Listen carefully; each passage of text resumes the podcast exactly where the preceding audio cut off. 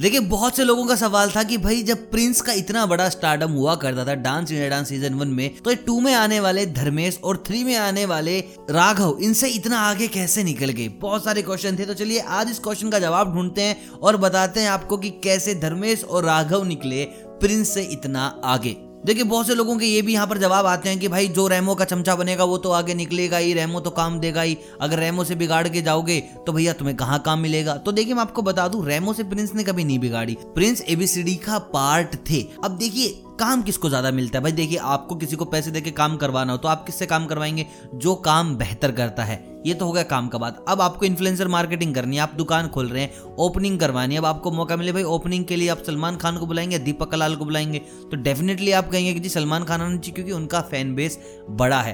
अब मूवीज में, सीरियल्स में, टीवी रियलिटी शोज में काम किसको मिलता है, जिसकी ज्यादा फैन फॉलोइंग है। आप मेरे को एक भी किस्सा बता दो प्रिंस का dance India dance season one का जब उनके साथ कोई दुखद घटना हुई हो। लेकिन जो हमारी इंडिया की जनता है वो बहुत ही ज़्यादा इमोशनल है, जहाँ इमोशन जाएंगे वहीं पर निकल लेगी। तो भाई धर्मेश के साथ थी एक स्टोरी। धर्मेश की स्टोरी क्या थी, भाई पापा बहुत गरीब हैं, मिसल पाव की रेडी लगाते हैं, चाय बनाते हैं, मैंने मेरे पापा के साथ खूब काम किया है। और भाई एक स्टोरी बिल्डअप जब आता है ना, देखिए भगवान फिल्म घर वाले कितनी बार ही देखे, मम्मी पापा रोएंगे जरूर, एक बार हमें देखेंगे उन गंदी वाली नजरों से कि साले तू भी ऐसा बनेगा। तो भाई जहां जितना जैसा इमोशन दिखाया जाएगा वही इंसान उसका फेवरेट बन जाएगा। धर्मेश फेवरेट बन गए क्योंकि उनके पीछे स्टोरी थी, राघव फेवरेट बन गए क्योंकि भाई वो डांस के अलावा और हजार चीजें करता था। कितनी मस्ती, कितनी बगैर बात की बात है, डांस के अलावा वो उसको हमेशा आगे रखते थे क्योंकि भाई ये आदमी टीआरपी बढ़ाएगा ही बढ़ाएगा। धर्मेश के साथ हमेशा से स्टोरी रही है और भाई उनका जो ऑडिशन था उन्होंने नब्बे परसेंट भाई उनको पॉपुलर कर ही दिया था। देखिए मैं आपको छोटा सा एक एग्जांपल देता हूँ बी राधा शेरपा का। B Radha Sherpa is a great dancer, लेकिन उनको ज़्यादा पॉपुलरिटी कब मिली, उनका एक सपना था कि मुझे मेरे माँ को एक साड़ी गिफ्ट करनी है, साड़ी पहनानी है, भाई चलते शो में साड़ी पहनाई गई उनकी माँ को।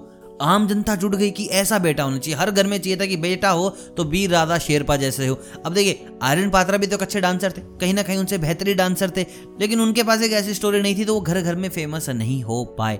सीधी बात है, जिसके पास जितनी ज़्यादा स्टोरी होगी इमोशनल आगे वही जाएगा। अब तो बहुत सारे रियलिटी शोज ऐसे आ रहे हैं जो टिकटॉकर्स को या फिर मैं कोई इंस्टाग्रामर्स को जो डांस करते हैं उनको लेके आ रहे हैं, जो गरीब हैं, जस्ट बिकॉज स्टोरी के लिए, जस्ट बिकॉज टीआरपी के लिए। डांस से किसी को मतलब नहीं है। बस एक यही कारण रहा कि प्रिंस को कभी आगे लाइमलाइट नहीं मिली।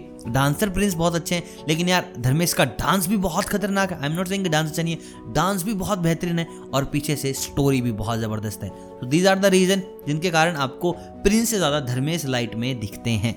आई होप मेरा जो जवाब था आपको सेटिस्फाई कर पाया होगा, सही आंसर दिया होगा मैंने। कमेंट करके बताएं कि आपकी क्या राय है, और ऐसी वीडियो हर रोज आती है तो देखने के लिए बस चैनल को सब्सक्राइब कर लें और बेल आइकन दबा लें। मिलता हूं कल, तब तक आप सभी को अलविदा।